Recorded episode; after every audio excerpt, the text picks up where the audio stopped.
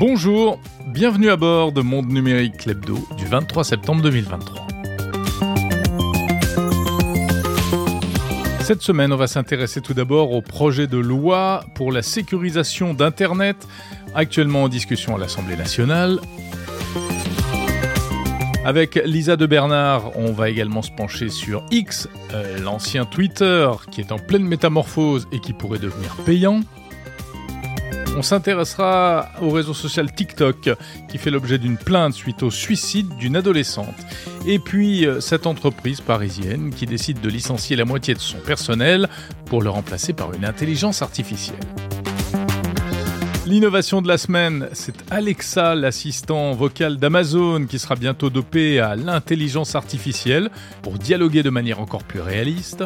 On ira en Amérique du Nord pour en parler avec mon camarade Bruno Guglielminetti au Québec. C'est le débrief transatlantique. Nouveau rendez-vous dans cette émission à ne pas rater. Enfin, les interviews de la semaine de Monde Numérique. On retrouvera Benoît Grunemwald de la société E S E T, partenaire de cet épisode, pour parler des cyberattaques qui ont émaillé l'actualité cet été, Las Vegas, Pôle Emploi, et puis un réseau de machines zombies qui a été détecté. Enfin, je recevrai un prospectiviste, Olivier Parent, qui s'intéresse à l'impact de la science-fiction sur l'innovation technologique. Voilà, c'est parti. Monde numérique, Jérôme Colombain. Ravi de vous retrouver comme chaque samedi. Monde numérique, c'est le meilleur de la tech. Plus de quarante-cinq minutes de news et d'interviews sur toutes les plateformes de podcast, sur YouTube également et sur les assistants vocaux. Abonnez-vous à ce podcast et parlez-en à vos amis. Euh, surtout, abonnez-vous également à la newsletter. Pour cela, il suffit d'aller sur le site monde numérique point info. L'actu de la semaine. L'actu de la semaine, c'est avec Lisa De Bernard, bien sûr. Salut Lisa. Salut Jérôme. Alors, on commence par euh, ce gros, gros dossier, hein, le euh, très technique projet de loi visant à sécuriser l'espace numérique. Euh, le texte est en discussion à l'Assemblée nationale. Gros dossier euh, porté par le gouvernement lui-même. Lisa, rappelons donc euh, quelles sont les, les mesures phares de ce projet de loi. Alors pour le premier point, nous avons la protection des mineurs vis-à-vis des sites pornographiques. Ce sont les conditions d'accès aux sites qui sont remises en question, plus spécifiquement l'obligation de vérifier l'âge des utilisateurs que les sites devront sérieusement prendre en charge sous peine d'être sanctionnés par l'ARCOM, l'autorité de régulation de la communication audiovisuelle et numérique. Deuxième point, on a la création d'un filtre anti-arnaque dont l'objet serait de protéger quiconque des tentatives d'escroquerie en ligne grâce à une liste noire de sites malveillants qui seront rendus inaccessibles grâce à une modification du D N S. Lorsqu'on tentera de se connecter à l'un de ces sites, on tombera sur une page d'erreur. C'est ce qu'on appelle le système du D N S menteur. Troisième point, la lutte contre le cyberharcèlement avec une peine de bannissement allant de six mois à un an des réseaux sociaux à l'encontre des harceleurs.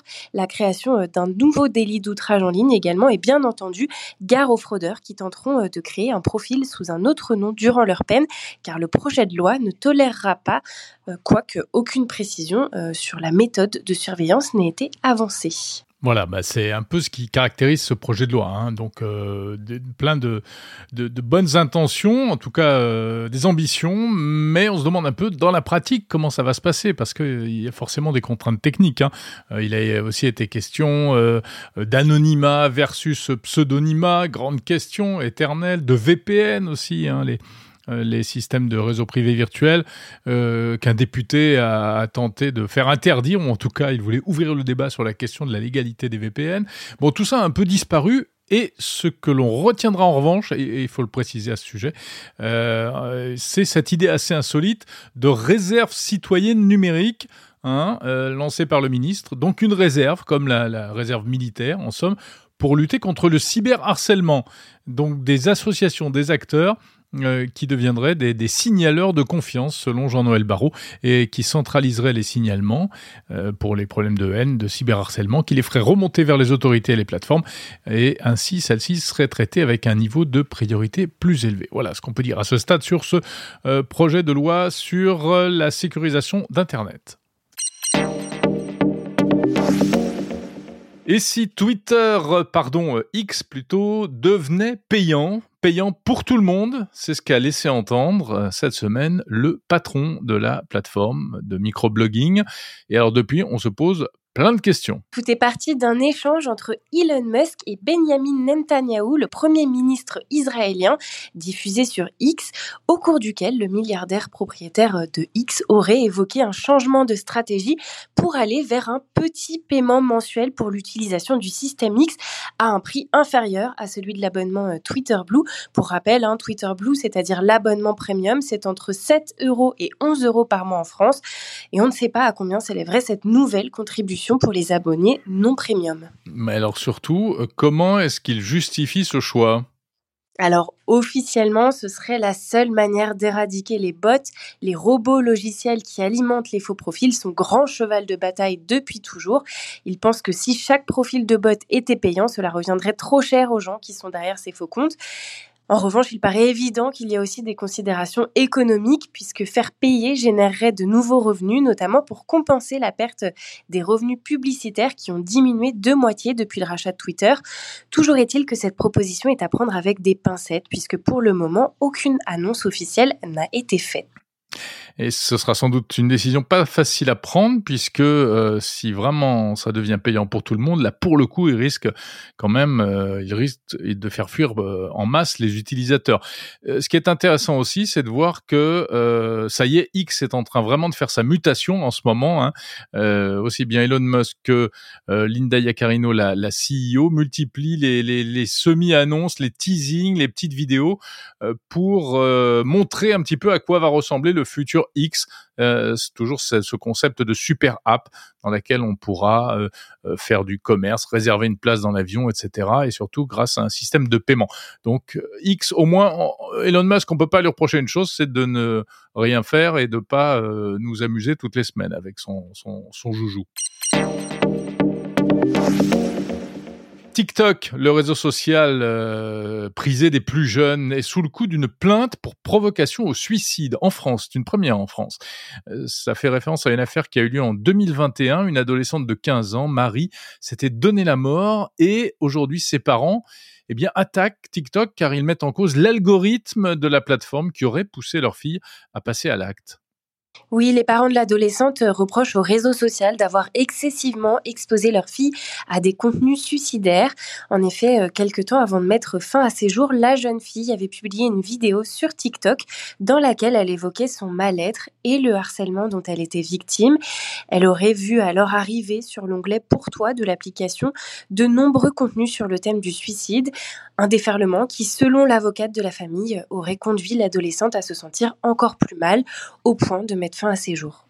Oui, on sait que l'algorithme de recommandation de TikTok est particulièrement bien fait, particulièrement efficace, euh, mais du coup, avec ce type de contenu, eh bien, euh, ça peut avoir des conséquences potentiellement tragiques. Cette affaire est une première en France, mais pas dans le monde. Il y a déjà eu des précédents dans, dans d'autres pays, enfin des choses un peu similaires. Hein. Plus précisément en Angleterre, où une autre adolescente, Molly, s'était donné la mort en deux mille dix-sept, un acte pour lequel les réseaux sociaux Instagram et Pinterest avaient été tenus en partie responsables, selon la justice britannique, qui avait estimé qu'ils avaient constru- contribué à son passage à l'acte de par le fonctionnement de leurs algorithmes. Molly avait euh, effectivement consulté des images liées à la dépression, l'automutilation, le suicide, des recherches qui avaient modifié les algorithmes et les recommandations. Voilà, une problématique qui est d'autant plus préoccupante que le public de TikTok est, on le sait, assez jeune et donc euh, plus vulnérable. Et si l'intelligence artificielle vous piquait votre boulot ? Jusque-là, c'était une crainte assez théorique. Et bien voilà qu'elle devient réalité avec cette affaire. Cette semaine, en France, en région parisienne, une société euh, spécialisée dans la, dans la veille médiatique pour les entreprises et les institutions, Onclusive, a annoncé qu'elle allait licencier plus de la moitié de son personnel pour la remplacer par des I A, Lisa. Et oui, deux cent dix-sept emplois supprimés d'ici à juin deux mille vingt-quatre. Le couperet est tombé il y a peu pour les quelques trois cent quatre-vingts employés d'Onclusive, auxquels a été annoncé un plan social qui évacuera plus de la moitié des effectifs au profit de logiciels d'intelligence artificielle. Trois services chargés de réaliser des revues de presse pour leurs clients vont être totalement fermés. Et pour cause, une I A est en mesure de réaliser le travail d'agrégation de données attribuées jusque-là aux employés. De quoi réveiller les craintes des personnes épargnées qui redoutent euh, notamment la, disparisa- la disparition de toute analyse et mise en relief des informations traitées par le logiciel.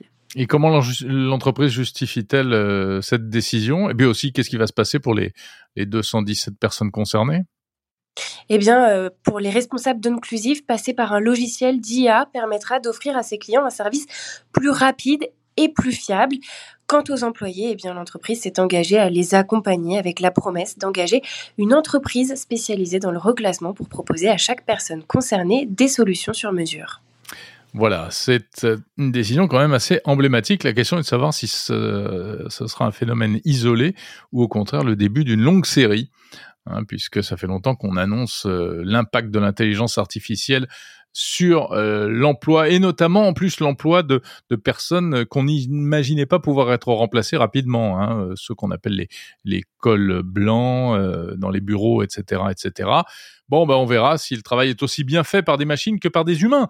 Merci beaucoup Lisa De Bernard, que l'on retrouve chaque semaine dans Monde Numérique pour l'actu de la semaine. Merci Jérôme, à la semaine prochaine. L'innovation de la semaine. L'innovation de la semaine, elle est à rechercher du côté d'Amazon. Cette semaine, en effet, le géant américain euh, tenait une keynote, euh, une petite keynote de rentrée, là, c'est la saison, euh, au cours de laquelle, eh bien, il a présenté toutes sortes de, de nouveautés. Alors, euh, donc, des nouveaux assistants pour la maison, un nouvel Echo Show, euh, l'appareil avec un écran une, sur une enceinte connectée, un, un Echo Hub, c'est un autre écran, mais dédié spécialement à la maison connectée, donc euh, pour piloter tous les objets connectés de la maison, un nouveau routeur. On sait qu'évidemment euh, Amazon comme euh, Google s'intéresse beaucoup au Wi-Fi et à la qualité du Wi-Fi dans nos appartements parce que bah, c'est la garantie d'une bonne utilisation de ces appareils. Donc ce nouveau routeur Hero sera compatible Wi-Fi sept. Euh, il y avait aussi des nouvelles lunettes Euh, car Amazon propose des lunettes euh, avec l'assistant intégré, un petit haut-parleur, et cetera. Ce sont les Echo Frames et puis même un nouveau Fire T V, l'accessoire pour euh, regarder les contenus de la plateforme Amazon Prime sur sa télé. Voilà. Mais, mais surtout, la vraie nouveauté, c'était eh bien, euh, la présentation de l'arrivée de l'intelligence artificielle conversationnelle dans l'assistant vocal Alexa. En gros, imaginez Alexa, que vous connaissez, que vous utilisez peut-être à la maison, couplé à ChatGPT ou à une sorte de ChatGPT. Donc, euh, eh bien, une puissance de dialogue et de génération de contenu décuplée. Comment ça va marcher d'après la démonstration qui a été présentée lors de cette keynote ? Parce que là, on parle au futur, hein, c'est pas pour tout de suite. Eh bien, en gros, plus besoin euh, notamment d'interpeller Alexa chaque fois qu'on a quelque chose à lui demander. Là, il suffira visiblement de lui dire euh, « Let's chat ». Donc, en français, ça pourrait être euh, « Alexa, discutons ». Et puis, on, on se met à discuter comme avec un... Vous non. pouvez me demander de jouer une chanson ou vous raconter une histoire. Oui, mais sauf que là, c'est mon Alexa qui vient de se déclencher. C'est pas bon du tout.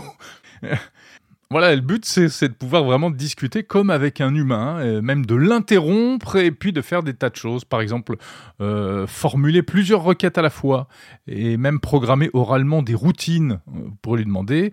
Par exemple, Alexa, tous les matins à huit heures, allume la lumière, met de la musique dans la chambre des enfants et euh, met en route la cafetière.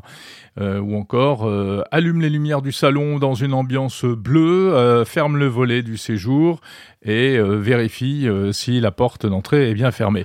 Aujourd'hui, il faut décomposer ça en plusieurs euh, ordres. A priori, demain, on pourra euh, tout faire d'un seul coup. On pourra aussi demander à l'assistant, surtout, et c'est tout l'intérêt de l'intelligence euh, générative, conversationnelle, de nous aider, par exemple, à, à rédiger une invitation pour une soirée, bref, à produire du contenu, hein, comme avec ChatGPT, et euh, se faire envoyer le texte sur son smartphone.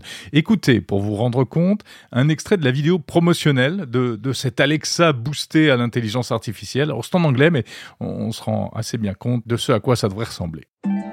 Alexa, let's chat. What's on your mind?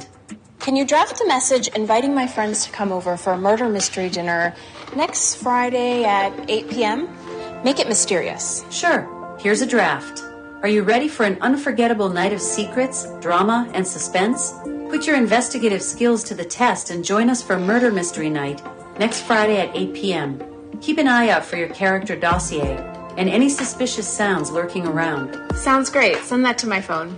I sent the message to your app.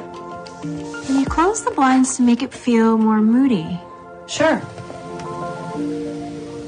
Voilà, bref, Amazon veut donc se poser carrément en concurrent de Microsoft et de Google, qui sont actuellement les deux euh, leaders sur euh, ces produits d'intelligence artificielle générative. Microsoft avec euh, OpenAI ChatGPT, Google avec Bard. C'est, c'est aussi une tendance de fond, hein, celle de, des assistants intelligents qui, de plus en plus, euh, seront présents autour de nous dans les années à venir pour nous aider euh, et pour nous rendre service, pour nous aider à, à réaliser des, des dizaines de tâches différentes, soit très concrètes, soit des tâches un peu plus cognitives, comme on dit, et euh, liées même au, au travail éventuellement. Bon, cette euh, Alexa boostée à l'I A ne va pas arriver euh, tout de suite, et puis surtout en France. En fait, il va y avoir un développement, un déploiement partiel. Ça va commencer par les États-Unis et peut-être un jour euh, ensuite en Europe, en France, et cetera. Voilà, en tout cas, ça méritait d'être signalé. Et on va aller plus loin, on en parle tout de suite dans euh, le débrief transatlantique, ce rendez-vous que je vous propose désormais avec mon camarade Bruno Guglielminetti. Nous revoilà pour une seconde édition de ce rendez-vous de débrief transatlantique disponible en simultané, ben évidemment ça dépend de l'écoute, mais sur le podcast Monde Numérique ou sinon sur le podcast Mon Carnet. Salut Jérôme. Salut Bruno, comme c'est bien vendu, bien présenté. Ça formidable. Fait une semaine que je me pratique. Incroyable. Bon, alors effectivement, euh, toutes les semaines, ben, on, c'est la règle, on débriefe des, des sujets d'actu. Je viens de parler, moi, dans mon podcast, de ces annonces d'Amazon concernant Alexa qui va devenir encore plus intelligent. Et je crois que vraiment, toi aussi, ça t'a tapé dans l'œil, tapé dans l'oreille, cette histoire-là. Ben, la preuve, c'est que les gens qui, ont, qui écoutent euh, Mon Carnet depuis le début m'ont entendu également parler de la nouvelle. Mais ce qui m'intéresse, euh, c'est de voir l'arrivée de l'intelligence artificielle dans le contexte des assistants personnels. Parce que jusqu'à maintenant, il y a bien des gens qui pensaient que ces petites boîtes-là, là, elles étaient intelligentes, alors que dans le fond, ce que c'était, c'était un mécanisme qui essentiellement nous permettait de faire une requête, comme on fait sur Google, qui à la base, c'est ouais. pas de l'intelligence artificielle, là, c'est, c'est du collage de mots et de requêtes.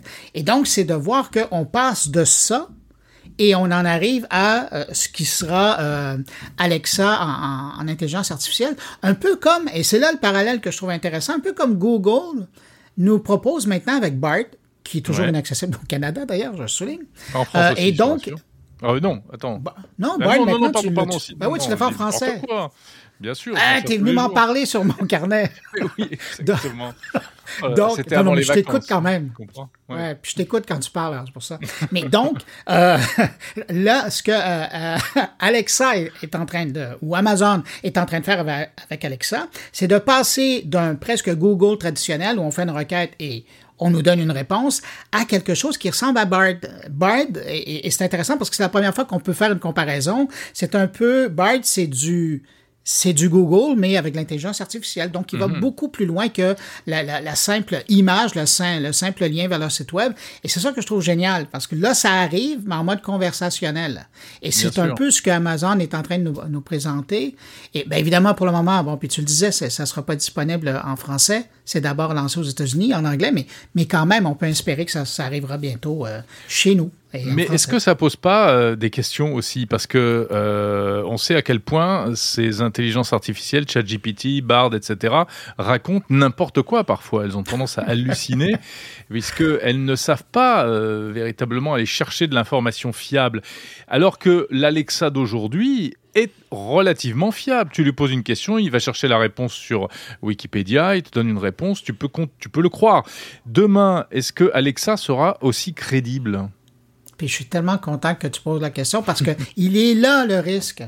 Voilà. Parce que jusqu'à maintenant, et c'est vrai avec tous les, les, les assistants personnels qu'on utilise, l'information, on avait l'impression qu'elle était validée parce qu'elle avait été cherchée par un moteur de recherche. Tandis que là, on va être dans la, la création. Ouais. Et, et, c'est, c'est, et c'est là que j'ai hâte de voir. Et évidemment, probablement, ils sont pas cons. Hein, ils vont la sortir en version bêta. Et puis, on va dire, on est en train d'entraîner. Mais c'est là où j'ai peur qu'il y ait des dérapages parce ouais. que l'information sera propre. ne sera probablement pas euh, exact à, à tout coup, et les gens vont prendre ça comme, comme la comme vérité. Pour la argent comptant, comme on dit chez nous. Ouais. Vous dites ouais, ça si aussi tu veux. Ouais. Oui, euh, ouais, mais sinon, on paye plus par Interact chez nous. D'accord. L'argent liquide, ça fonctionne plus. Ah ouais, ça fonctionne ah pas. Ouais. Non, mais c'est une expression. Hein, oui, je sais. Oh, voilà. Je faisais une blague. Ça, c'est tout de suite une blague. Euh, autre risque, autre risque oui. euh, si on met de la vraie, entre guillemets, intelligence artificielle, euh, c'est que demain, si elle pète les plombs, elle se met à commander euh, tes lumières, tes serrures, euh, ton système d'alarme, euh, et cetera. Imagine. Ouais mais, tu sais, ouais, mais sauf que, écoute, avec ton assistant personnel... Euh, fallait faire attention hein, jusqu'à maintenant. J'ai, j'ai rarement entendu parler d'histoires comme ça, mais ça aurait pu. Mais effectivement, en donnant cette possibilité, c'est possible de Peut-être le faire. Peut-être dans le futur, on va dire. Oui, mais un futur à court terme quand même, hein, parce que avec le temps, on va arriver à, à paramétrer son utilisation. Mais au début, peut-être qu'effectivement, on aura ce type d'histoire-là. Mais puis, il y a aussi la question, je sais que quand j'en ai parlé, moi, cette semaine, euh, il y avait la question de la sécurité. Est-ce que Alexa va se mettre à nous écouter euh, à temps plein, euh, ouais. en, en espérant bon, qu'on lui parle? Ça, et... La question est ancienne, en fait. Euh... Oui, elle est ancienne, mais elle revient quand même sur le tapis. Et moi, chez Amazon, on m'a dit que non, il faudrait quand même faire l'appel de service, là. Euh, ouais, en l'interpellant, il... mais quand même, il y a des gens qui ont peur. Bah, bien sûr. Bah, ça, voilà, ça, ça, elle écoute, mais euh, le temps de détecter le, les mots-clés. Bon, bon, on va attendre. On a hâte ben, que ça arrive. C'est justement ce que j'allais dire. On aura le temps de revenir sur le sujet. Mais moi, je veux retourner le micro de côté. Ben, on a, c'est une image, hein, évidemment. Bien on a sûr. Notre micro, à la distance qu'on a, heureusement de qu'on ne se passe pas le micro. De l'autre côté de l'Atlantique. Ouais. euh, moi, je vais retourner le micro de côté parce qu'il y a quelque chose d'un peu particulier que j'ai entendu passer cette semaine. Mm-hmm. Euh, c'est ce projet de loi de sécurisation d'Internet. Qu'est-ce que c'est, ça? Chez nous, en France, et oui. Ouais. Alors, effectivement, c'est un gros dossier, on en parle beaucoup. Euh, c'est en discussion euh, et c'est porté par le gouvernement. Bah, c'est très ambitieux. Hein. C'est de, grosso modo, euh, tu sais, on a déjà un cadre européen qui est rentré en vigueur mmh. fin août, hein, le D S A, Digital Services Act. Et là, c'est un peu la transposition euh, au niveau du pays, uniquement au niveau français. Et en, avec... Trois axes, c'est lutter contre, euh, euh, protéger les mineurs contre le, la pornographie en ligne, protéger euh, souvent les mineurs également contre le cyberharcèlement. Il y a eu des affaires tragiques là récemment chez nous. Et euh, protéger tout le monde contre les cyberarnaques. Grosso modo, euh, c'est mm-hmm. tout ça. Rendre Internet plus sûr avec le grand message. Ce qui est interdit dans la vie réelle doit également être interdit et puni dans le, euh, le monde virtuel. Mais c'est des grands principes et euh, on suit ça euh, avec intérêt parce que entre les grandes idées et la réalisation, eh bien, euh, on sait que c'est pas simple. Hein. C'est pas moi qui vais t'apprendre que, euh, par exemple, euh, contrôler l'âge des personnes qui se connectent à des sites pornographiques, tout en respectant malgré tout euh, l'anonymat, la vie privée, et cetera. Mm-hmm. C'est pas facile. Euh, voilà. Donc il y a beaucoup de, on en parle beaucoup. Oui, mais dans ce projet de loi-là, quand on le regarde plus près, entre autres, euh, et puis ça, j'aimerais bien t'entendre là-dessus, j'ai découvert que votre ministre, euh, c'est Jean-Noël Barrot. Si Jean-Noël Barrot, oui. Mm-hmm. Oui, euh, que tu as interviewé, euh, d'ailleurs, j'ai entendu. Dans Monde Numérique, hein. ben, bien sûr, sais, mais ça. oui. Mais, mais là, ce que je veux savoir, c'est qu'à l'intérieur de ce projet de loi-là, on parle d'une réserve citoyenne numérique. Oui. Euh, puis essentiellement... Oh, Bon, ce qu'on veut dire dans les grandes Comment lignes... Tu, ben oui, tu as suivi ça, en fait. Ça te, ça, pourquoi ça t'interpelle, ça hein? ben, ben, évidemment, créer une réserve citoyenne, moi, c'est, c'est, c'est un peu... Ça vient d'un autre âge. Et euh, dans le monde numérique, disons que c'est pas évident. Puis, je comprends la fonctionnalité. L'idée, quand on parle de ça, c'est euh, d'aider à, être, à améliorer le signalement de, de, de ce qui est euh, de contenu euh, haineux ou diffamatoire en ligne. Mm-hmm. Mais tout de même, comment on va arriver à composer cette réserve citoyenne numérique? Est-ce que n'importe qui pourra lever la main en disant euh, « Ouais, je veux y aller », puis finalement servir ses intérêts? ou euh, est-ce qu'il va vraiment y avoir euh, du, du filtrage, euh, des rencontres? Euh, bah, écoute, chez, chez nous, par exemple, je ne sais pas comment ça se passe chez vous euh, au, au Québec, mais on a euh, des gendarmes de réserve, et notamment dans la cybersécurité. C'est-à-dire que ce sont des civils, mais qui sont proches malgré tout de la gendarmerie, et qui peuvent, en cas de besoin, intervenir euh, et être supplétifs des, des forces de gendarmerie, euh, sans être à temps plein des militaires. Euh, donc, euh, je pense que ce serait un peu aller dans cet esprit-là, essayer de trouver des, des compétences dans le monde civil et qui peuvent, lorsque c'est nécessaire, eh bien, venir en renfort pour notamment faire du signalement, euh, surveiller des, des réseaux sociaux. Et, et puis après, bon, il y a tous les gens qui passent des heures, des journées entières euh, sur les réseaux sociaux. Ce serait bien aussi, ça, finalement, si ça servait à quelque chose. Hein, euh... ouais, mais ça va être intéressant ça aussi de voir. Donc, est-ce qu'ils ouais. ont mis un échéancier sur le... Alors, le calendrier? Ça, bah, c'est, c'est en cours, hein, c'est ce qu'on appelle la navette parlementaire hein, entre le Sénat, l'Assemblée nationale. Donc, ça a déjà été euh, adopté au Sénat et ça suit son parcours législatif. Pour l'instant, euh, c'est en discussion en fait. Bon, il ben, faudra voir. Écoute, Jérôme, là-dessus, je pense qu'on va se laisser parce qu'il y a la suite du podcast de ton côté comme du mien qui doit... Euh, se Bien sûr, suivre. Et nos auditeurs euh, réciproques trépignent et on les salue. Évidemment. Ouais, ils ont raison de trépigner parce que la suite euh, est très intéressante. Eh ben chez moi aussi, hein. Ben Alors... oui, ben je parlais de chez vous. Ah oui, ben chez toi aussi. Ben, euh, je te je remercie. Allez, salut à la semaine prochaine. Salut Bruno, à la semaine prochaine pour ce débrief transatlantique. C'est un plaisir de partager avec toi ces quelques minutes. On parlait à l'instant d'Alexa qui intégrera prochainement encore plus d'intelligence artificielle et à ce sujet encore deux petites news en matière d'I A. Tout d'abord, DALI qui passe à la version trois et qui va être désormais intégrée à ChatGPT. Alors DALI, qu'est-ce que c'est? On le rappelle, c'est le, la plateforme, l'outil de, de génération d'images virtuelles d'OpenAI. Donc c'est la même maison que ChatGPT. DALI est un, un système assez spectaculaire qui permet juste en, en décrivant l'image que l'on veut voir apparaître, eh bien de, de fabriquer un peu n'importe quoi. Le pape en train de faire du skateboard... Euh, Emmanuel Macron assis sur une poubelle. Enfin, vous avez vu certainement euh, ces images qui n'étaient pas toutes générées par DALI, hein, parce qu'il y a d'autres plateformes évidemment qui font ça. Mais donc, euh, la version trois, ça veut dire quoi? Ça veut dire que l'outil est présenté comme encore plus puissant, encore plus efficace, plus facile à intégrer et à utiliser aussi, puisque euh, le principe, c'est toujours le même, c'est celui des prompts. Il faut décrire ce que l'on veut, mais c'est pas euh, si évident que ça. Il faut arriver à véritablement eh bien, euh, transformer sa pensée en, en mots et que les mots euh, soient particulièrement bien choisis pour que l'ordinateur les comprenne. Et puis donc l'autre particularité, c'est que DALI, hein, ça s'écrit, on le rappelle, c'est un jeu de mots avec euh, Salvador Dali, mais c'est surtout, ça s'écrit DAL, D A deux L E, il va être intégré à ChatGPT. Donc on pourra directement à partir du chatbot ChatGPT, qui lui sert principalement à générer du texte, mais on pourra en plus générer de l'image. Ce sera réservé euh, pour l'instant, enfin a priori uniquement aux, aux utilisateurs de ChatGPT+, c'est-à-dire ceux qui payent le petit abonnement à euh, vingt dollars par mois. Voilà, donc OpenAI qui appartient en, en grande partie, euh, on le rappelle, à Microsoft, eh bien euh, renforce encore sa position sur euh, ce secteur qui va devenir un peu concurrentiel. Hein, euh, DALI est concurrent de Midjourney, de Stable Diffusion, et cetera.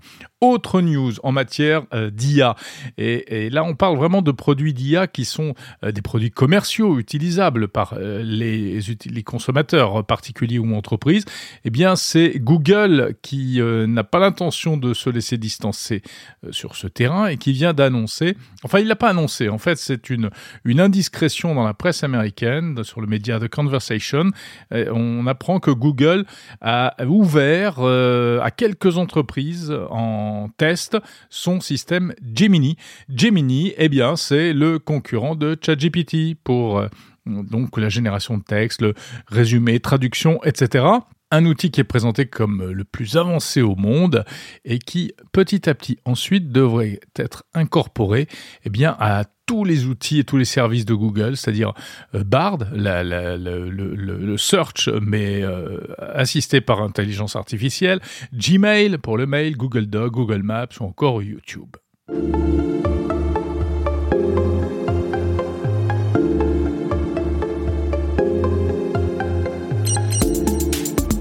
Monde Numérique, le meilleur de la tech.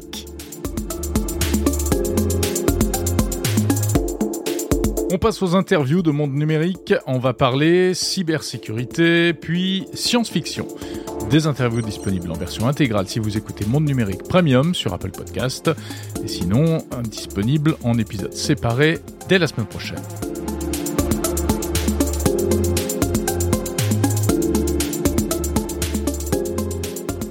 Le mois prochain, c'est un événement en France, c'est ce qu'on appelle le Cybermois, organisé par euh, cybermalveillance point gouv point fr, qui est euh, l'organisme et euh, le groupe d'intérêt économique qui gère euh, la cybersécurité, qui essaye de faire de la prévention. Chaque année, le Cybermois, c'est l'occasion de se sensibiliser à toutes ces questions, aussi bien les entreprises que les particuliers. On en parle avec Benoît Grunemwald, bonjour. Bonjour Jérôme. Expert cybersécurité chez E S E T, partenaire de Monde Numérique. Je suis ravi, Benoît, de vous retrouver. On, il en sera ainsi chaque mois pour euh, s'intéresser à ces questions cyber. Alors, il faut dire que l'été a été particulièrement chargé. Il y a eu multiplication d'attaques. Hein. Il y en a même une qui est encore en cours, enfin qui a encore des conséquences. Ça concerne notre chère ville de Las Vegas. Je dis la, notre chère ville parce que c'est la ville du C E S. Euh, et là, ils se sont fait attaquer leur casino. C'est, c'est spectaculaire. C'est spectaculaire parce que euh, beaucoup de, de casinos sont à l'arrêt, euh, M G M et César, et euh, ça représente quand même euh, un, un gros volume d'affaires. Et on s'aperçoit à quel point, quand euh, l'informatique s'arrête, eh bien, euh, beaucoup de choses s'arrêtent. Donc, euh, les, les, les fameux bandits manchots, cela fait euh, bien longtemps que ce sont des ordinateurs. Euh, ouais. Ils sont à l'arrêt. On voit les salles entièrement vides, euh, les machines complètement noires. D'ailleurs, ça permet de, de voir à quel point le, euh, l'écran a une place importante euh, sur cet euh, objet connecté.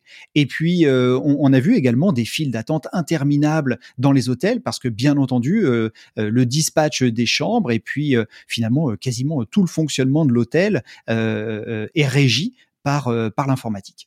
Ah bah oui, oui, on, on, on le sait, on s'en rend compte quand on arrive à Las Vegas, effectivement, euh, on s'enregistre sur des bornes automatiques, on se préenregistre à l'avance, enfin tout, tout est géré par ordinateur. Et déjà que malgré tout, il y a des files d'attente, j'imagine ce que ça doit donner en ce moment. Et puis euh, les joueurs aussi qui sont hyper mécontents parce que euh, bah, les machines à sous ne marchent plus, il y en a qui ont dû perdre de l'argent, et cetera. Donc Las Vegas, mais c'est pas tout. Il y a eu également cette année des choses qui nous touchent un peu plus, d'un peu plus près, euh, des fuites de données massive, assez spectaculaire ici en France. Effectivement, euh, on pense à Pôle Emploi, on pense à Engie, euh, et, et il y a un point commun entre ces, ces deux fuites, euh, c'est que ce sont des, des sous-traitants qui ont été attaqués, des sous-traitants avec qui ces entreprises euh, qui ne peuvent pas réaliser l'intégralité du traitement euh, des, des données que nous leur confions et dont elles ont besoin pour travailler, et donc les confient à des sous-traitants qui eux-mêmes vont euh, opérer certains services ou agir au nom euh, de, de, de, de l'entité. Oui, puis alors là, euh, je... Ça, ça, ça nous touche vraiment d'assez près parce que voilà, il y a beaucoup de Français qui sont concernés et ces données qui ont été volées, elles risquent d'être réutilisées. Hein.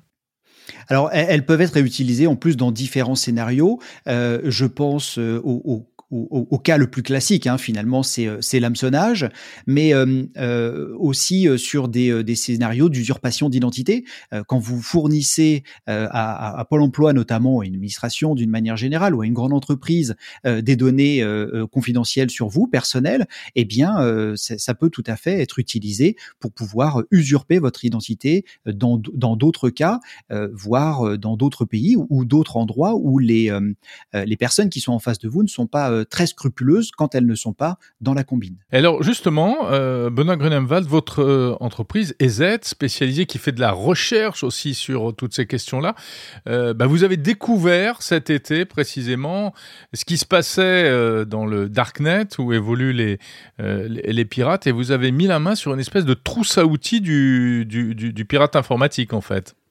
Effectivement, notamment pour euh, générer des, des campagnes d'hameçonnage. Alors, ce qui est assez impressionnant avec euh, ces outils, c'est que pour pouvoir fonctionner, ils sont euh, notamment sous forme de bots Telegram, donc des micro-programmes qui vont, euh, au sein de la messagerie Telegram, permettre euh, à des novices, malheureusement la plupart du temps, eh bien, euh, d'obtenir un résultat euh, d'une très grande qualité, clé en main, pour com- mener des campagnes d'hameçonnage.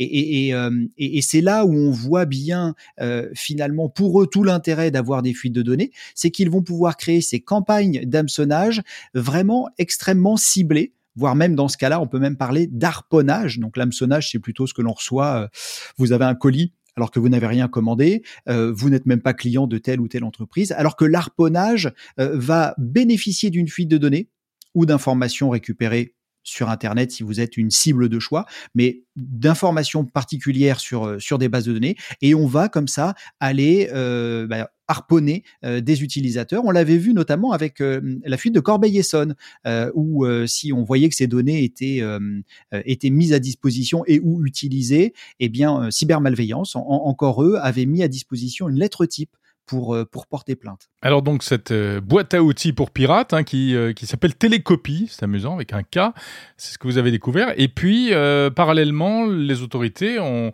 ont démantelé un, un réseau euh, de cyberpiratage qui s'appelle le Quackbot.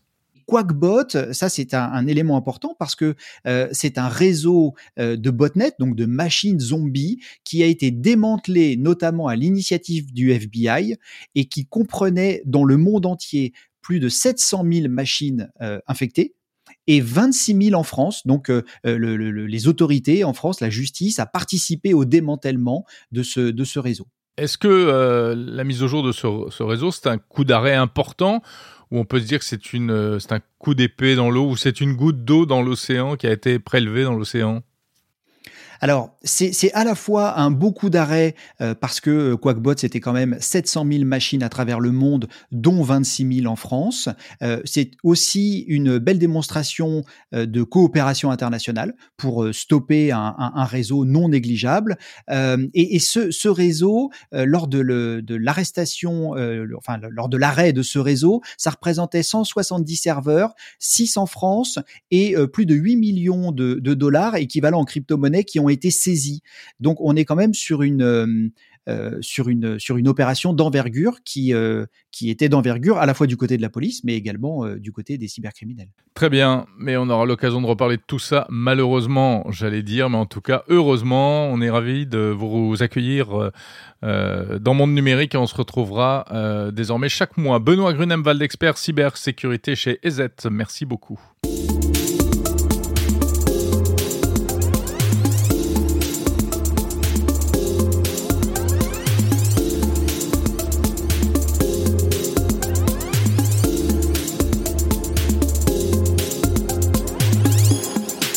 Bonjour Olivier Parent. Bonjour Jérôme. Vous êtes le créateur de Futur Hebdo, c'est un, un site internet, une chaîne YouTube, un magazine papier également. Euh, et comme son nom l'indique, c'est une publication qui explore le futur car vous êtes prospectiviste, c'est-à-dire que vous conseillez les entreprises pour les aider à prendre leurs décisions stratégiques euh, et vous vous intéressez beaucoup euh, à la science-fiction, notamment à travers euh, votre chaîne YouTube sur laquelle vous décryptez euh, des grands films de science-fiction, c'est-à-dire que pour vous, la S F peut euh, aider à, à mieux comprendre dans le monde dans lequel on vit. Tout à fait. La science-fiction est, euh, pour la prospective, un outil euh, euh, de figuration, est un outil de, de, de storytelling, hein, de, un moyen de raconter euh, euh, toutes ces, toutes ces innovations, d'autant plus que la science-fiction est une forme d'art, hein, c'est un art narratif, euh, ça fait partie de la grande famille des euh, récits imaginaires. Euh, et cette, euh, euh, ces auteurs, ces artistes, euh, qui sont comme des sismographes, c'est-à-dire qu'ils sont, ils perçoivent de quoi est fait l'air du temps, de quoi est fait le présent, et, et, et sous le prétexte de récits imaginaires, de récits futuristes, c'est bien du présent dont, dont, dont, dont ils parlent. Et... Ben, on dit souvent que les, les auteurs de science-fiction, euh, effectivement, ne sont pas que dans le rêve, ni dans la fiction, mais, et, et, et l'histoire l'a prouvé, ils nous annoncent bien souvent des mondes qui ensuite deviennent réels. Exactement, ils annoncent des mondes qui deviennent réels, et comme la prospective, ils annoncent surtout les, innova- les, les, les conséquences de, des, des innovations dans, euh, dans notre présent. J'ai un, pour moi, j'ai un exemple qui, oui. est, qui est très frappant, c'est le roman euh, « La guerre éternelle » de euh, Joe Haldeman. Joe Haldeman a été un jeune conscrit euh, dans la guerre du euh, Vietnam. Quand il est rentré, au lieu de, de, de faire le énième Rambo ou Deer Hunter ou Full Metal Jacket, il a raconté le traumatisme qu'il a vécu en transposant ce, ceci dans, un, dans une guerre in- interstellaire. Mmh. Et en fait, il, euh, comme il est, il, est, il est astrophysicien et que c'est un homme qui est rigoureux, son exercice de pensée, il l'a poussé jusqu'au maximum. Et finalement, il a fait un roman antimilitariste, mais peut-être le plus militariste des romans non militaristes, antimilitaristes, en parlant effectivement de l'avenir des euh, conflits, en parlant de... Où sera le soldat demain dans les, euh, dans les conflits à venir ? Est-ce que la guerre sera euh, téléportée enfin, donc, euh, par des moyens euh, numériques ? Est-ce, Est-ce qu'aujourd'hui, la réalité a rattrapé la, fonc- la fiction sur ce point, selon vous ? Alors, la réalité, en fait, euh, est beaucoup plus intéressante même que la fiction, puisque euh, sur les, la, la question des euh, conflits avec une guerre à nos portes avec euh, l'Ukraine, la question est et permanente, c'est la place du numérique dans euh, ces conflits, donc la place de l'information. Mais on peut aussi demander, c'est euh, la distance à laquelle on mène ce, euh, ce conflit. Et concernant le soldat, est-ce qu'on euh, augmente le euh, soldat ou est-ce donc par des moyens mécaniques, avec des exosquelettes, avec euh, toute une bulle euh, numérique, ouais. euh, les drones, et cetera, ou est-ce qu'on va... ce que certains pays peuvent envisager, modifier le génome de, euh, et donc les capacités euh, biochimiques de, du euh, soldat pour avoir un super soldat, et cetera. Ce que la science-fiction a, dans le, le cinéma de science-fiction, a très bien traité dans les années quatre-vingt quatre-vingt-dix. On n'en parle plus du tout. C'est peut-être qu'il y a un, un indice qu'il y a quelque chose qui est en train de se jouer, si ce n'est que la France a dit on ne touche pas au corps, on augmente mécaniquement le, ouais. le soldat. Mais on sait qu'il y a des choses qui se font, enfin alors peut-être pas ouvertement avec euh, des objectifs militaire, mais on pense à Neuralink euh, d'Elon Musk. Exactement. Euh, pour l'instant, il n'est pas question de militaire, mais vous pensez que c'est une possibilité ? Le Neuralink, euh, peut-être pour se imaginer un petit peu quel, quel est l'univers qu'il y a derrière euh, Neuralink, il faut peut-être se plonger dans le Neuromancien, le Neuromancien de euh, Gibson, qui est donc le premier euh, roman cyberpunk, parce que Neuralink de, euh, d'Elon Musk, c'est exactement ce qui est proposé, c'est-à-dire que c'est l'extension des capacités biologiques de l'individu par des moyens informatiques. Donc c'est la, c'est la grande question de l'interface homme-machine. Mmh. Et en fait, on peut aussi se poser la question qui va être la question de l'équité. Est-ce qu'une personne Euh, équipée de cette mémoire soi-disant infinie euh, euh, devient, est-elle, sera-t-elle le même citoyen qu'un, qu'une personne qui, pour les raisons qui sont les siennes, ne voudra pas ou ne pourra pas s'équiper de ce genre de choses ? Parce qu'il ne faut pas se leurrer, tout le monde n'aura pas accès à ce genre de choses. Euh, il y aura sûrement une sélection par le porte-monnaie qui se, qui se fera. Donc comment, dans la société, gérer ces différences entre individus. Euh, si un élève, pour un concours euh, d'une école, et cetera, est équipé et, et qu'il ne le dit pas, est-ce que c'est juste ? Est-ce que ce n'est pas juste ? Mmh. On peut dès maintenant poser tout, tout ce genre de questions avant même que la réalité arrive, sachant que ça va très très vite. Les premiers tests apparemment ont été faits euh, cet été, je crois. Euh... Oui, c'est en cours là. Ça, ça, voilà. ça démarre. Ils ont reçu l'autorisation de tester ça sur des humains. Sur des humains. Et voilà. Effectivement, actuellement, euh, apparemment, Elon Musk recherche des volontaires, euh, des personnes malades prêtes à, à recevoir ces fameux implants. Est-ce qu'il y a d'autres choses, Olivier Parent, dans euh, les, les grands mouvements qui sont en train de nous traverser, euh, qui euh, retiennent votre attention ? Je pense évidemment à l'intelligence artificielle. On parle beaucoup euh, de révolution, presque. Que de nouvelles révolutions industrielles aussi. Euh, selon vous, euh, si on devait rattacher ça à un film de science-fiction, ce serait quoi ? Bah, on va dire le, le quotidien euh, est euh, sur la... Le, sur le bord de la falaise de la fiction, c'est-à-dire qu'on peut tomber dans la fiction très rapidement ou la fiction peut devenir, euh, à ce moment-là c'est, c'est la montagne qui nous tombe euh, dessus, euh, la fiction peut tomber dans le, dans le réel très très rapidement. Euh, effectivement il y a des, euh, il y a des grands sujets, euh, euh, mais dans tous les sujets liés à l'innovation, je pense que la chose la plus importante c'est de ne pas être manichéen, c'est surtout de ne pas donner de valeur morale à l'innovation. Effectivement l'intelligence artificielle elle est dérangeante, elle est déroutante. On peut, poser, on peut se poser des questions demain, quels seront nos métiers. Euh, mais quand on voit, par exemple, que l'intelligence artificielle permet à une personne qui est dans, enfermée dans un lock-in syndrome de pouvoir parler, euh, quand on voit que l'intelligence artificielle permet à une personne dont la colonne vertébrale, le, la, dans la moelle épinière a été euh, sectionnée, de remarcher, euh, on se dit, oui, il y a des choses extraordinaire.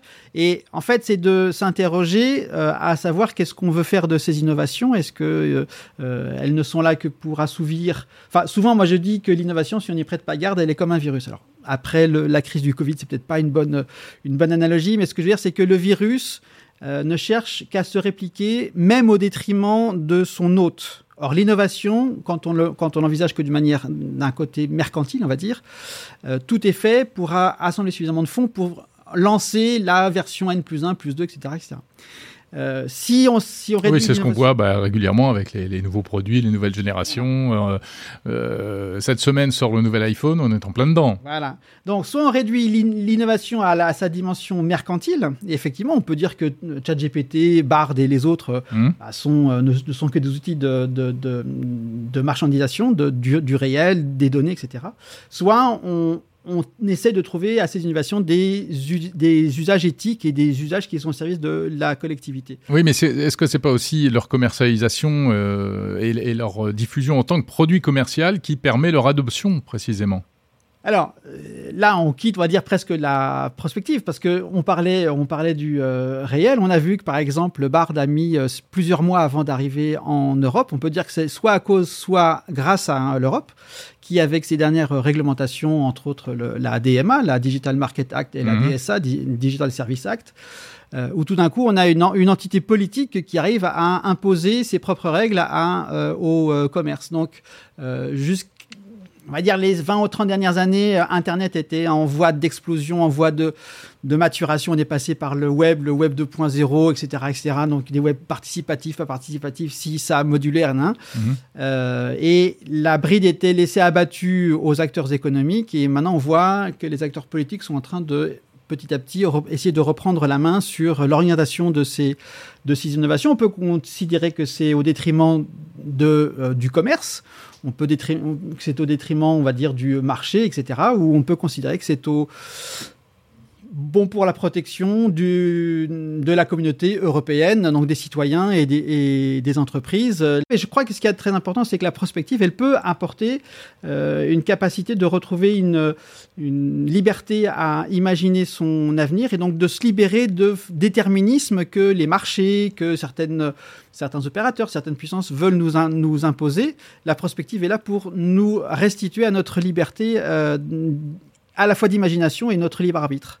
Merci beaucoup Olivier Parent de Futur Hebdo, le magazine, le site web, la chaîne YouTube également, où vous avez une série spéciale de vidéos dans laquelle vous décryptez précisément des films de science-fiction pour expliquer tout ce que euh, ces films ont apporté, ou en tout cas de quelle manière ils éclairent aujourd'hui le présent.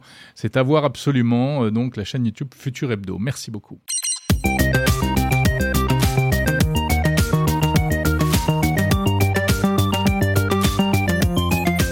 C'est la fin de cet épisode de Monde Numérique L'Hebdo du vingt-trois septembre deux mille vingt-trois. J'étais ravi de passer ce moment avec vous.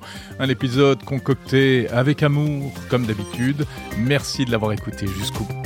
Je vous donne rendez-vous samedi prochain pour l'Hebdo. D'ici là, ne ratez pas les interviews en version longue et les éventuels épisodes bonus, actu, édito, sur le fil du podcast Monde Numérique. N'hésitez pas à commenter ce podcast sur les plateformes. Et vous pouvez m'envoyer des messages également via les réseaux sociaux ou par mail en allant sur le site monde numérique point info. Profitez-en d'ailleurs pour vous abonner à la newsletter si ce n'est pas encore fait. Enfin, surtout, invitez vos amis à écouter Monde Numérique et à s'abonner eux-mêmes. Je vous souhaite une très bonne semaine, pleine de tech. Salut.